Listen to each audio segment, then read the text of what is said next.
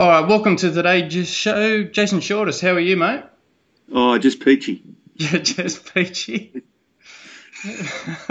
mate, you've just um, finished your last um, Ironman triathlon as a professional. How'd you go over at Busselton? Oh, look, it, it wasn't the day that I really wanted, to be honest with you. Um, but it was it was about finishing the race. Was essentially what it was about mainly in the end. I, I struggled. I had a little bit of I had some gastric distress in the water swimming, yeah. and it lasted for about probably five five and a half hours of the race. The first oh. five and a half. Hours.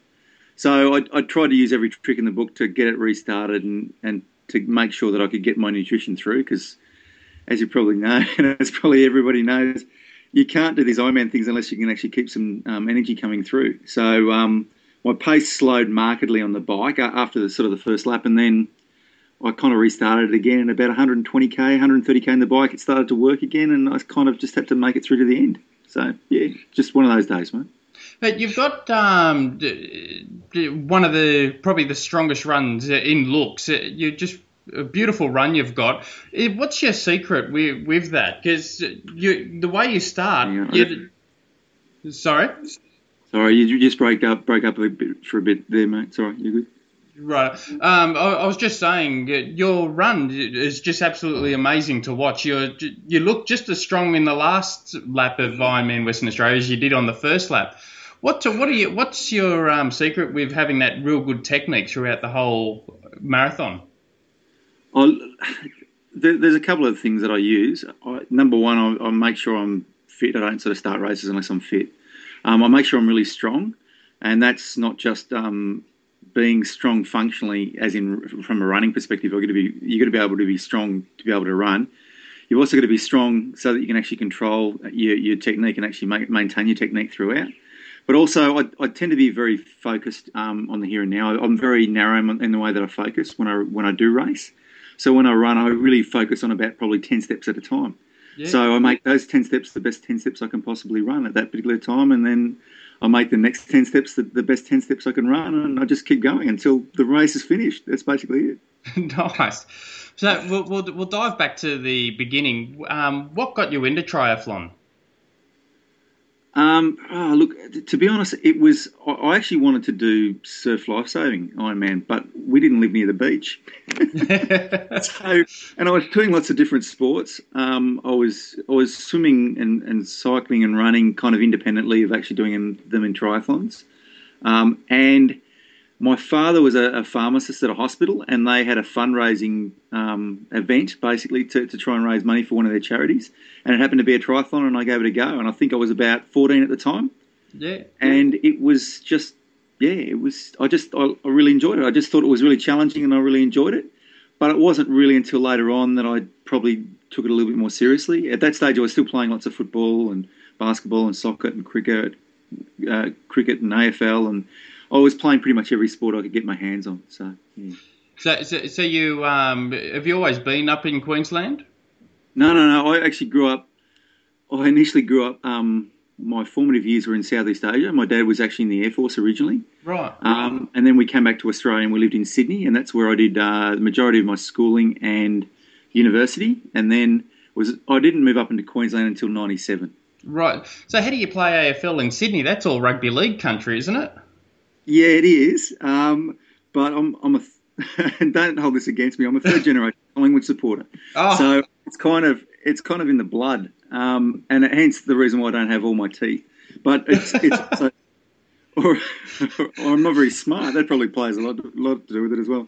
But um, in Sydney, when you play AFL in Sydney, you've got to be a bit of a thug, and so it kind of suited me, to be honest, because it's not a very skillful game in Sydney, um, particularly in, in club football and you tend to have to be um, you have to be able to look after yourself. And I was I was fairly big, sort of at 14, 15 years of age. I was about 95 kilos, yeah, but could still yeah. run and be always fairly mobile. And basically, I was a I was a thug. It's probably a good way to describe it. Yeah. Nice. So, um, when when did you um, turn pro? Um, oh, look, it, it, was funny because essentially you didn't kind of really turn pro when I first started racing triathlon and racing Ironman. So I started racing Ironman in '92. Yeah. Um, and essentially, how it transpired was basically the first ten guys across the line got the prize money. Right. Was essentially how it worked. It was one gun, one start. So the gun went off and everybody started all together. And if you finished in the first ten, then you earned prize money. Um, and so '92, I raced Ironman Australia, which was my first Ironman. Went to Hawaii, qualified. So qualified for Hawaii. Um, won my age group in Hawaii. Came back, raced Ironman Australia in '93, and went seventh overall, second Australian. And and that was the first race in Ironman that I actually made prize money. So essentially, I suppose I was probably professional from then then on Yeah. because I earned prize money pretty much all the way on um, through the rest of my racing after that. But I wasn't really full time. I was still working and studying and, and doing lots of stuff. And, and essentially, there's always been aspects um, throughout my career where I've always had to work or had to study at some stage. So I, I don't know. If, professional's a really funny term. I think in, in particularly in triathlon, I think most of the guys don't really make a lot of money. So it's a very very loose term, professional. So, um, what was what were you studying? Uh, at that stage, I was actually studying physiotherapy. Yeah. Um, so when I was first out of high school, I, I studied physiotherapy, um, and then I basically got a contract to race overseas and went overseas, and I was racing over in Europe for a while, um, right until probably 2000, and then I, I did a fair bit of stuff. I did a little bit of stuff in Asia as well, um, but it was always coming back to Australia and doing a bit more study or and, or getting a part-time job or yeah, it, it was triathlons is, is such a such a fickle sport, and essentially, if you don't race well, you don't make enough money. So you basically got to make do with what you can. Yeah. Now, the, um, that kind of reminds me of a. I think it was a blog you wrote a few years back. Um, you were talking about some uh, a pro, a female pro, um, was sponsored by a bike company, and her bike got stolen, and so she was unable to to race, and and the bike was on um, was being lent to her by the bike companies. If I got that story right, or Yeah, that could, could potentially. I don't remember writing that blog, but that's. I mean, to be honest, that's how a lot of the professionals work with a lot of their bike sponsorships. Um, most bike companies don't like to give give you a bike. They will give it to you till the end of the financial year, and essentially you've either got to give it back or purchase it or sell it.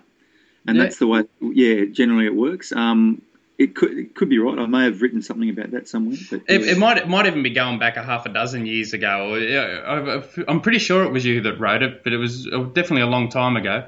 Um, so, who are some of the people that have been big influences in your career? Uh, look, essentially, the, the the guy that I probably owe the most to, who initially started my, off my career, particularly in Ironman, was Bruce Thomas. Um, Bruce kind of took me under his wing and basically talked me into doing my first Ironman. Um, I would probably not have done it had I known how hard it was initially. Yeah, and and and but Bruce is such an amazing guy, and he really showed me the ropes, and I. I I learned a lot from him. I learned how to train. I learned how to act in a professional manner. I learned how to treat people, um, Yeah. how to be respectful, uh, particularly towards sponsors and also other athletes that you race with. Um, and, and I owe a lot of the way, I suppose, the way I race and the way that I view my professional career to, to Bruce. Um, then there's probably a number of coaches that I've worked with as well that I would I would say, and Bruce is, to be honest, is still a hero of mine now. I, I speak to him as much as I can. I think he's an absolute legend. yeah, Um, and he was probably the best athlete I ever trained with, too, to be honest. Um, nice. which is, which is I- yeah, his career was obviously cut short. But um, as far from a coaching perspective, um, I was coached by Bruce at, at different stages throughout my career. Um, I was coached by a coach called Ron Bonham, who was actually a cycling coach, Yeah, and I, I actually probably owe a lot of the way I race um, to Ron because I remember finishing seventh at Ironman Australia the second year in '93, and actually Yeah. sitting across from Ron at the the awards table, and he actually said to me, um, Shorto, that's the best you'll ever do in Ironman, mate. And I went, okay, all right, that's good, all right. And I, I kind of, I got really pissed off. and so for the next probably four or five years, it was about proving him wrong. And so I think he probably got what he wanted. I think he tried to just get a little bit more drive and a bit more aggro out of me, and he, he certainly got that. yeah. Um, I trained with Col Stewart for a number of years, and Col taught me about pain. Um, he was probably taught me about how to, to work really, really hard and how to, to, to basically inflict as much pain as I possibly could on myself. yeah. Um, an incredible squad. I went through Col Stewart when he probably had some of the best triathletes in the world training with him, and that was an amazing environment to, to actually learn how to race and learn how to train. Um, Bill Daverin's probably the, arguably the best coach I've ever worked with, and I think probably the best triathlon coach I've ever I've seen in the world. Um, I worked with him. I was very fortunate to work with him for quite a number of years, and essentially I think he made my career. Nice. Um, yeah. So in the last um, few years of, of um, last few years, have you been coached or have you been self-coached? Oh no, I've always been coached by somebody else. Um, well, I've always had input from another coach. Is probably yeah. the best way to describe it. I, I essentially know what I want to do or what I want to achieve, but I find, particularly with myself, but also with a lot of other athletes, that you're the least objective about yourself. Yeah. So you're either too hard or too easy on yourself. And um, I'm I'm not objective about myself at all. I'm actually really bad. I'm a really bad judge of myself. I I'm incredible. I, I, I, suppose I'm my own. Uh, I'm my biggest critic. Is the best way to describe it. Nothing yeah. is ever good enough. Um, I'm always too soft. I'm always a bit of a wuss. Um, if you, so I'm not a very nice person. Especially when you build. It's funny you say that because you kind of build a bit of a reputation of being a hard man in the sport. So it's it's funny to, that you say that. um, how closely do you um, watch your other people in the sports, like your competitors, whether it's what they're doing in training, in racing, and what they're doing on the business side of the sport?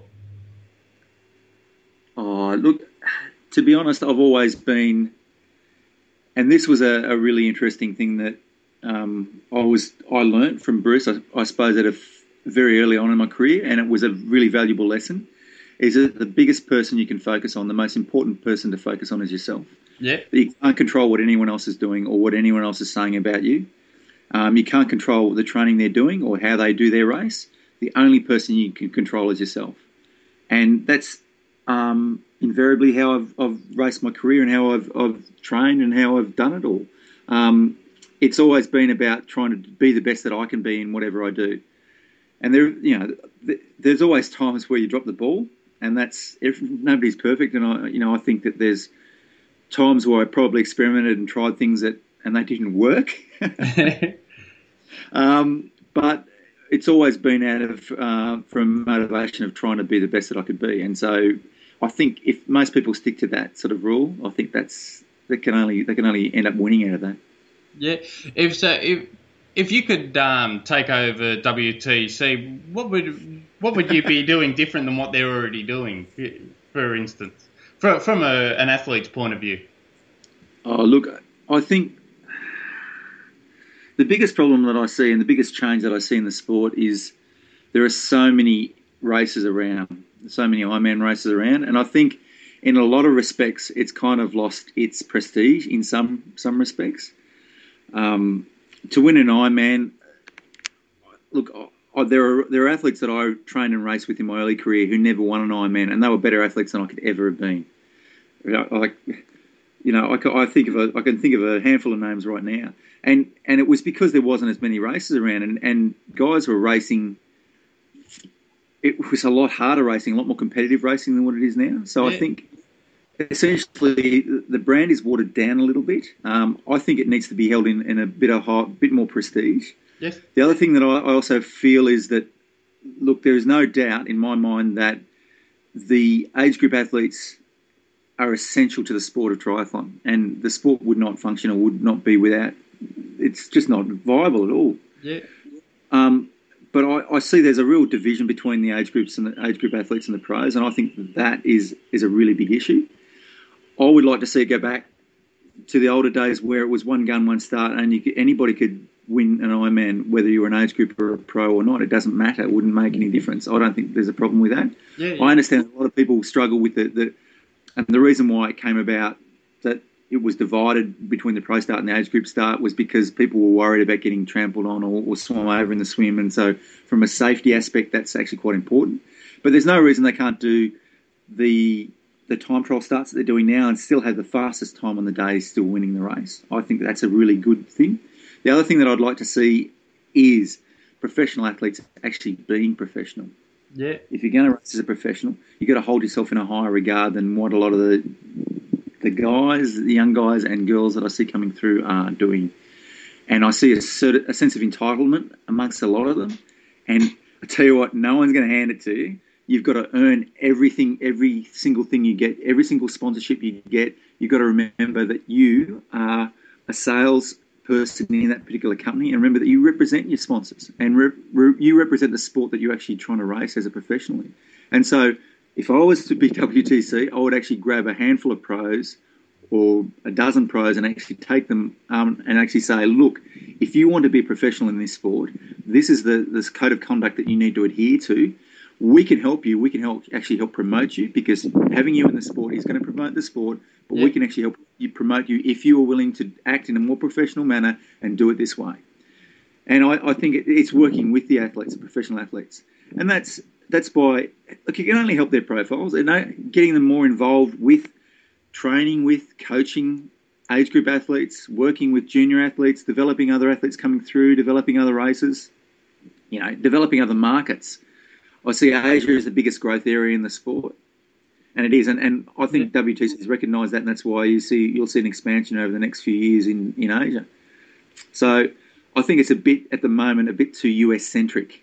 Yeah, is yeah. probably the best way to describe it too. So making it a little bit more worldwide and um, pulling pulling back a little bit from the US, not necessarily pulling back, but trying to expand into other markets is the other way to do it as well. As many as many of the up and coming pros uh, seek to you for a more of a mentor role at all?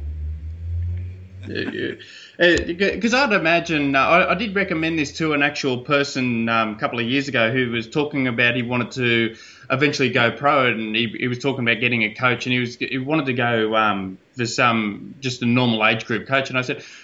Grab someone like um, Shortis, or I did name a couple others, and I said, they're, you get onto that, they'll be able to guide you the steps of the way. So, do you, with your coaching business, do you see a, a number of um, age groupers that want to go pro seek your your um, advice and assistance? Yeah, it's actually interesting. I've had a couple of young guys that have come through and have been age groupers, and they've, they've actually now transitioned to becoming to racing professionally now. Um, at the end of the day, though, it's all about you can guide, you can lead a horse to whatever you yeah. It's probably a quite describe. And look, there are there are. I really like a lot of the young kids, a lot of the young guys and girls that are coming through the sport. I can see, I can see so much, and I try. Uh, uh, there are a few that I really, really like. I, I, really do like, and I've actually tried to intervene in, in, in, a few instances and sort of say, hey, take them aside and say, hey, look, guys, you know, this is a much better way of approaching. Have you thought about doing it this way? Yeah, yeah. Uh, but at the end of the day, people are on their own journey and they'll make their own choices and, and decide the way in which they want to go.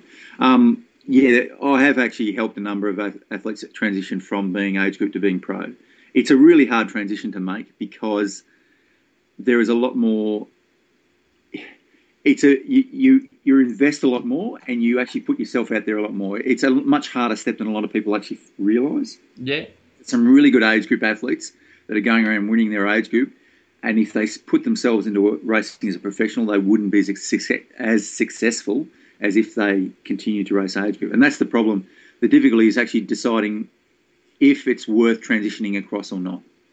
And not a lot of people are actually willing to hear necessarily the truth about it. Some people actually work better with a with a routine around them than actually going and training full time because they actually get more done. They're actually more um, they can they can condition themselves in a much better way and they actually can take themselves away from the sport. If they're too focused and too involved in the sport, their performance actually drops off.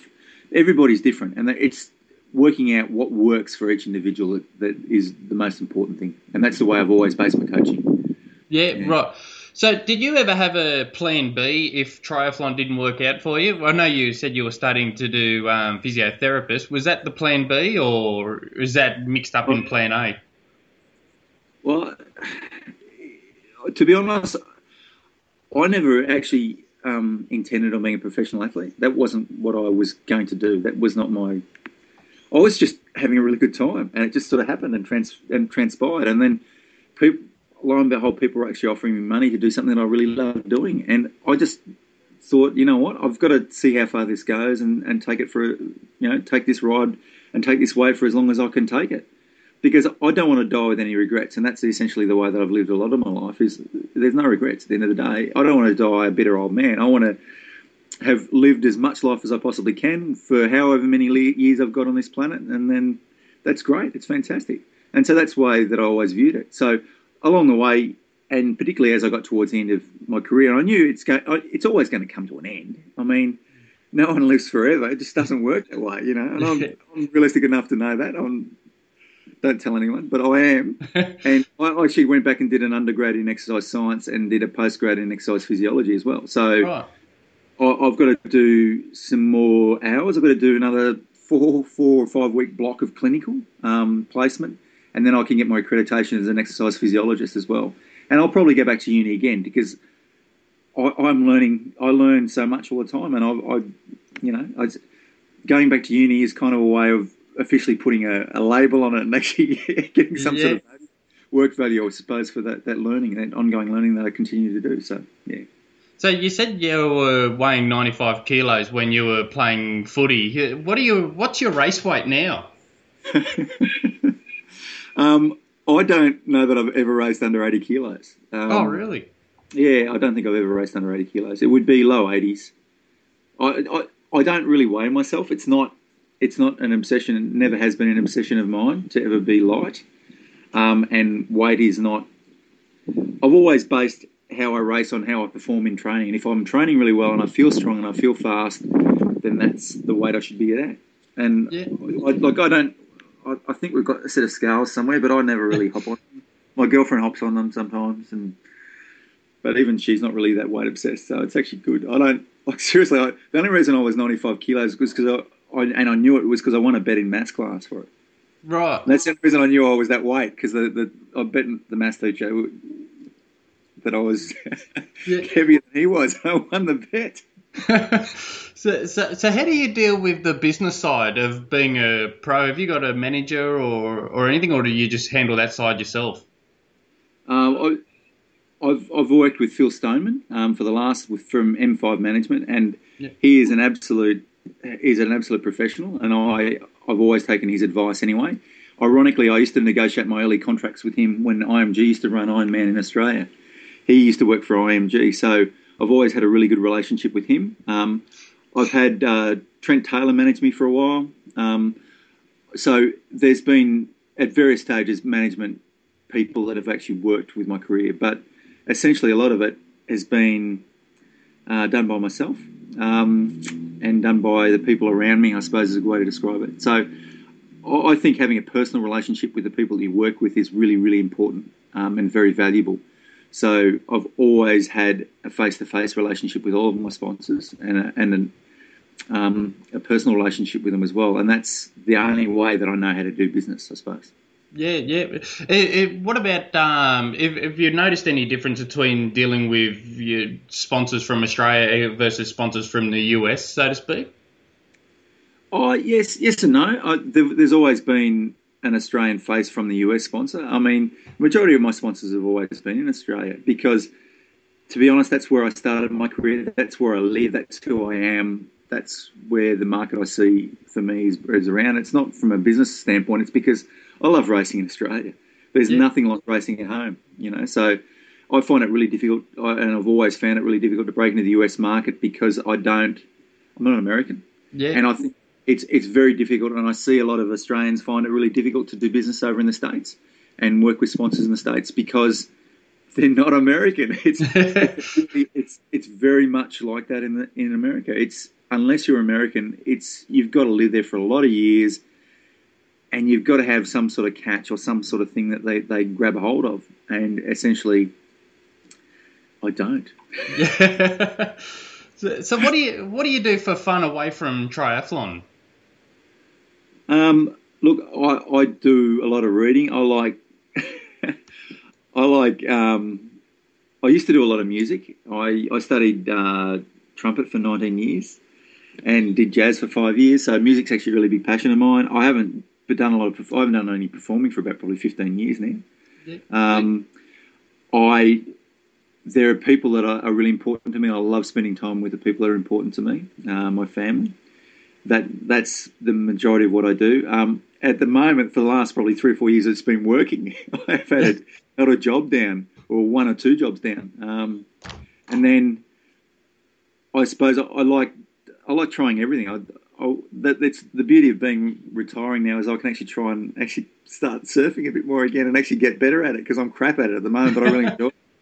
Um, and I want to try a few other sports as well. I'd love to try marathon running. I've never done a straight marathon, so yeah, it, it's it, triathlon has been very all-consuming for a lot of years, but I've always had a, a pretty good work-life balance when it comes to the sport, and that I've always had friends outside the sport, so I've always gone and spent time with them, and it's been separate from the sport. So I, I don't talk about triathlon twenty-four-seven. So was there anyone um, it, it, from from day dot from triathlons, I guess, that you've always wanted to race but never got a chance to? Ah, that's a, that's actually a really good question. Um, there's guys that I've raced that, like I, I've, raced Dave Scott, I've raced Mark Allen, I've raced Scott Tinley, I raced Scott Molina, um, and they were they were big heroes of mine when I first started. Um, let's see, Welshie, I raced Welshie. Um, Brad Bevan, I, I, would like to have raced Brad when he was at his prime because he he's just awesome. He was just he's an absolute legend and a legend of a guy too. Um, yeah. I raced Spencer Smith, and I used to love watching him race. He was unbelievable. I raced Simon Lessing and trained with Simon for a while. He was pretty impressive. Yeah. Um, there were a couple of guys out of Europe that I thought were pretty good um, in my early years. I'm just trying to remember a couple of the names uh, that I would have liked to race. But essentially, look, I, because I've been around for so long, I've pretty much got to race. I, have never raced Gomez. Yeah. Um, Javier Gomez, and I think he is an absolute. That guy is awesome. Holy shit! He, he's so, pretty impressive. I'm so glad I'm leaving long course and Ironman now because he's. it's going to be so much harder now. Um, I raced for Dino when he was younger, when, when I raced Bundesliga in the, in Germany. Um, so, yeah, look, so I don't know. There's there's been so many guys that I've raced. Like I've I've been around for a long time. So what um, what advice would you give Jason Shortis going back 15 years ago or so?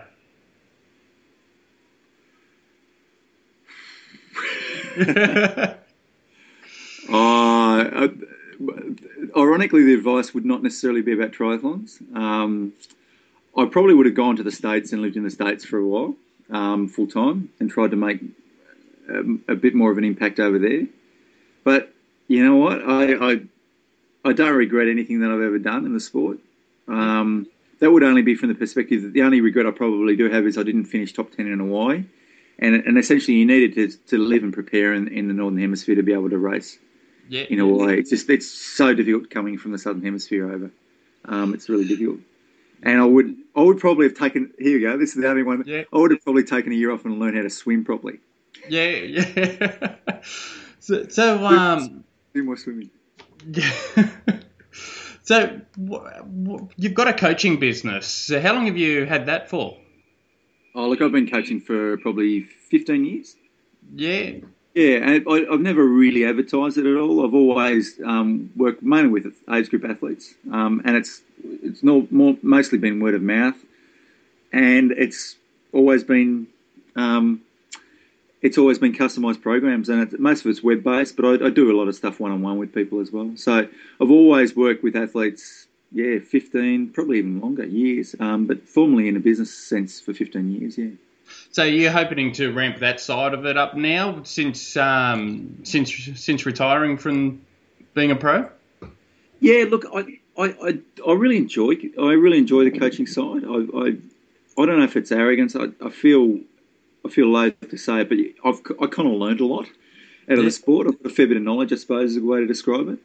Um, and essentially, I feel like I've probably got some knowledge to give and some experience to share with people. And so I, I really, really enjoy teaching. I really enjoy the teaching aspect. I, I did teach when I was first out of high school as well for a while, and I enjoy that. I, I really enjoy instructing and teaching people and helping share in their journey as well. So coaching is a, is a really big passion and always will be of mine. So um, where so where can people go to find out more about your coaching services? Oh, look, if they just drop onto my website, jasonshortis.com, uh, all the information's up there, but just even drop me an email, jason at jasonshortis.com, and we can, you know, start a conversation from that, that respect. Um, the other thing that I've also been talking, ironically, with WTC yeah. um, about doing something in a um, in, in, a coaching mentoring uh, forum with them as well. So we'll see what happens with that in the future. It would be nice if that's something if, if that actually occurred. Is that in in line of helping um, age groupers out or young pros? No, in, in line of helping age groupers out. Um, essentially, there's I kind of feel like there's a, having looked around, there's a lot of misinformation for a lot of people out there. Uh, the World Wide Web is a fantastic place. It's a fantastic resource for information, but it also can be a, a bit of a um, a quagmire. There's a lot of misinformation out there. Um, so you know, it's about probably streamlining a little bit for some people and, and providing an opportunity for people to learn how to get the best out of their racing experience is probably the best way to describe the WTC um, approach, and that's what they would like to do, um, and that's what I'd like to do as well. So there's a uniform fit there. So yeah, but we'll see what happens in the future with them. So now, now that you've retired, you've mentioned that you want to do a marathon um, because you've never do, done one straight. What do, what do you reckon your marathon time would be without without warming up on a swim and a bike first? It's probably going to be exactly the same. probably won't be faster. Um, oh, I, I, had a run coach um, who was when I, who I worked with to really ramp my running up in my early years, and um, Mike used to say that he reckoned I could run a 220, um, and that'd be that'd be cool. That'd be awesome. But I reckon it's going to really hurt. uh, so yeah, look, I'd just like to run some some really some great marathons here in Australia, but also overseas as well. I'd love to run race in New York or Boston. Um, I'd love to run comrades in South Africa. That'd be fantastic. I reckon that'd be awesome. Um, and I'd like to do some trail running, like some even some 100k trail runs as well. I think that'd be pretty cool. Well, it's funny you say that because uh, when you're um, on the run course of um, Busso and in between me shouting at you, I, my mate that I was with asked, what, what do you reckon you'll be doing now? And I said, well, the way you run, surely you'll be doing ultra ultra marathons and look, probably go um, in that direction. So, so is that is that something you'd be looking at? Yeah, I'd love to. I used to. I grew up watching the Westfield, know, Sydney to Marathon, Sydney to Melbourne Marathon, um, the ultra run. Cliff Young, Yanis Kouros. I thought that, that that was awesome. I thought that was it as a kid growing up. And I remember I used I remember waking up, and and this is one of the best things that ever happened to me. I actually met um, what getting up and watching the marathon in Rotterdam when Deek what broke the world record uh, as a kid, young kid, and I actually got to have have a few meals with, with Rob de Castella. He's an absolute hero. He's a legend, that bloke. And so I always, always, always loved marathon running, even as a kid. So it was it was a, a, funny thing that I actually kind of have come to marathon from a completely different um, journey, I suppose. I've run, you know, 83 marathons, but they've all been after 180k 80k bikes, which is ridiculous. so, what what else is um, retirement looking for you? Like, what else are you going to do for moving forward? Oh, look, I have a real passion for strength and conditioning as well. Um, I think uh, the limiting factor for particularly a lot of endurance athletes is the fact that they're probably um, not as strong functionally as what they, they can be or need to be. Um, so I, I, like people to get the most out of their bodies, and I, I, see a lot of people that could get a lot more out of it if they could actually do less swim, bike, and run, and do a little bit more of other stuff. Um, and it doesn't necessarily have to be in the gym, but I'm very much about functional um, functional strength and functional stability. Um, lifestyle prescription is a real passion of mine as well. I think there are a lot of people out there that could live some healthier lives and, and live a lot longer and live a lot, lot happier as well. And that's a real passion of mine as well. Um, so that was one of the reasons why I went back and I did exercise physiology because that to me fits a little bit better than physio. Um, the physio aspect of it will probably come into play a little bit more later on, I think, um, treating people and rehabbing musculoskeletal injuries and stuff like that. But that'd be um, pretty interesting that side of it.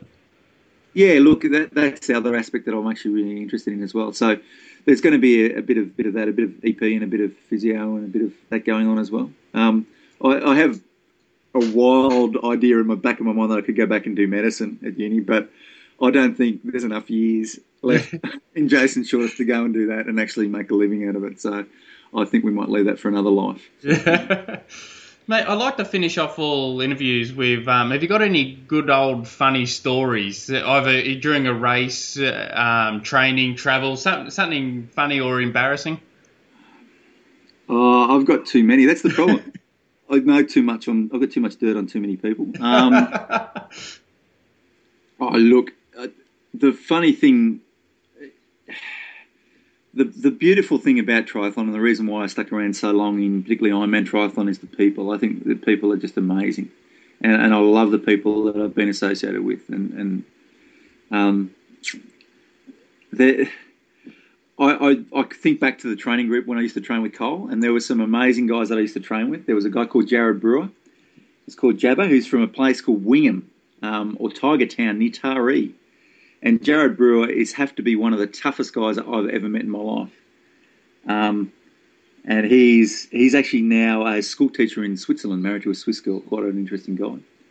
Um, and there's another guy that I used to train with, a guy called Garrett McFadden, who's a Canadian guy, won Ironman Canada a couple of times, who is the only guy I've ever seen who's actually bigger than me in races pro. He would be about 95 kilo. Um, rides the bike like it's stolen, runs like he's his life depends upon it and swims like a stone. Um, but really, I used to train with those guys, and we used to do some amazing sessions where you go out and literally try to kill each other. Um, and I remember Col had us. We did a, a five, six k swim session in the pool, and at the end of it, he goes, "Okay, you three guys are doing Ironman, so you've got to swim three point eight k. Let's do a time trial." And I went, "Oh, no, no, you can't be, you can't do this." So we swam 3.8k, and I missed a tumble turn and stood up on the bottom of the pool, and then kept going. And then it, Col waited till we actually finished, and then he said, "Okay, well, because Jason stood up in the swim, you got to do it all again." Oh. And I remember, I remember just like getting so furious, and both of them, then like, he's just trying to break it, He's just trying to break it. Don't let him break it. But um, I mean, that's just one story. Probably, yeah. Look, I, that's not really that funny a story. Um, it's a good story, though. Good story, that, and that, that kind of describes a lot of the guys that I've met and a lot of the camaraderie that I see, not just in, in the professionals, but in the age group guys. That there's that there's that camaraderie out there that's just it's it's so hard to put it. You can't put a price on it, and it's so hard to describe unless you've actually been in the situation. Like my last Ironman, I was running along and I had a guy reach across, and I, he came up and introduced himself to him to me, and I, that's how I know his name. His name's Rod and he literally shook my hand as I was running past him and said, It's a pleasure to, to race with you in your last Ironman. And he took time out of his race and he actually finished, I think he even won his age group or finished right up there. And he yeah. literally took time out of his race to actually encourage me in mine. And that's the sport of triathlon. That's that's it. That describes it. Right Talk, talking about that, um, you're, you're obviously a fan favourite in Australia. I've, I've watched you on a, a couple of races where you're running and just the crowd's going, go Jace, go Shorto, Shorto. And you ever get to the stage where you're thinking, geez, I'd love to quit about now, but you can't because the crowd's really behind you? Uh, um, it, that, to be honest, that actually reminds me of a story, and it was the first year that Macca won at Forster and Ironman Australia. I think it was 2002, 2001 or 2002, it might have been. Yeah. Um, and I, had, I was having a really, really bad day. I was actually a bit sick. I had a chest infection, and I probably shouldn't have started. And I actually remember just having a, cra- a crap swim, a really bad bike, and I actually looked for I looked for Bill Davern um, halfway on the bike at the turnaround point in, in town to, so he could pull me out of the race. And he went and hid behind a tree so he, I wouldn't see him. so I and I actually came off the bike, and I remember distinctly that it, you used to do a 5k loop and then a 16k loop, and you did it twice. And I was actually about to start the run, and Craig Walton led off the bike, and he was 5k into his run. He was running back up the hill as I was about to start the run, and he was 21 minutes ahead of me. And a minute back, so 20 minutes ahead of me, was um, Chris McCormick. And the the radio, the announcer of the PA said, "Look, thanks. There's Jason Shortis, not having a good day. He probably he won't be figuring in the top 10 today, but good on you, Shorto, right?" And I remember I just went, you know what? I don't care. And someone yelled at me as I was running out of transition, come on, Shorto. And I just went, okay, let's go. Let's just have a go.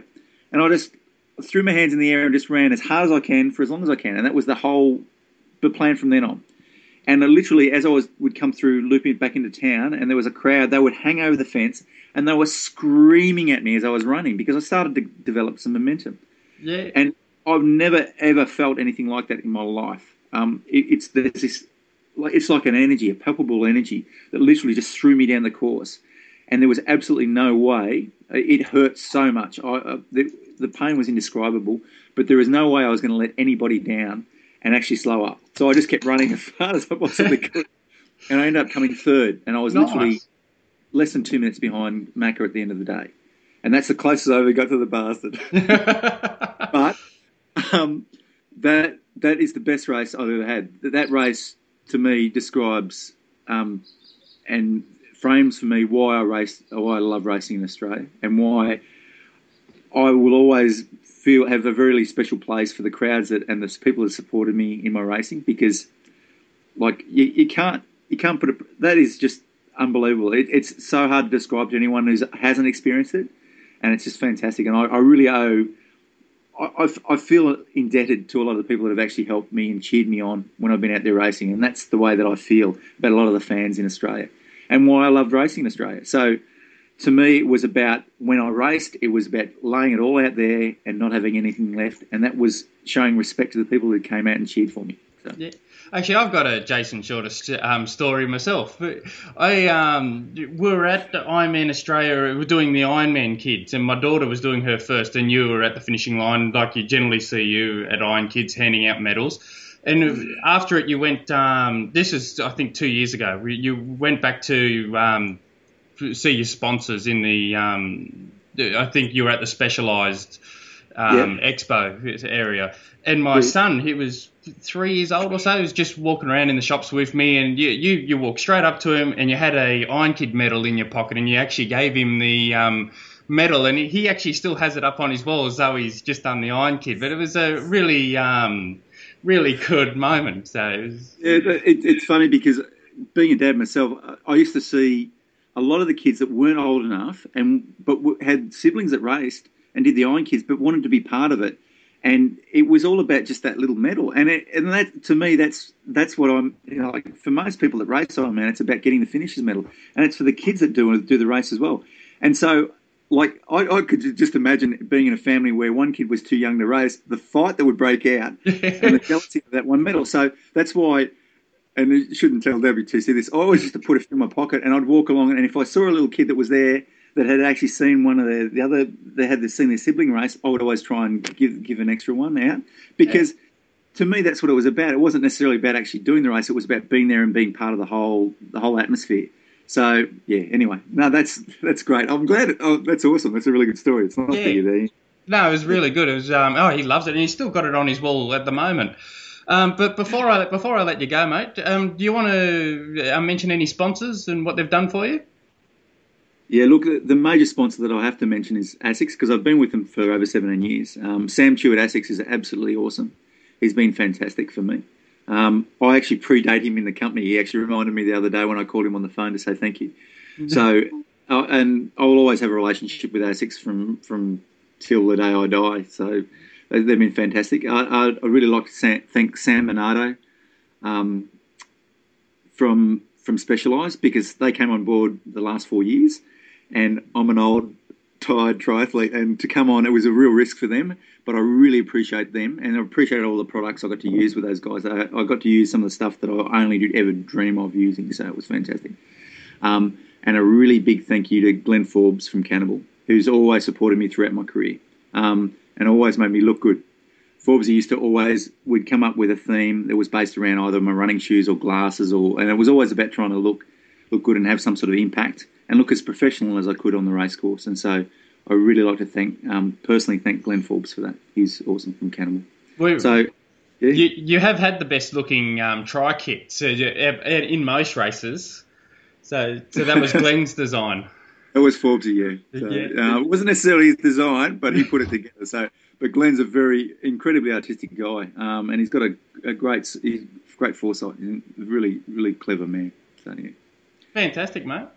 All right. Thank you very much for coming on the show, mate. It's been really good. Appreciate it. Pleasure, Tim. Cheers, and all the all the best with moving forward. Thank you very much, mate. Cheers. Thank you. See you, mate. Bye-bye.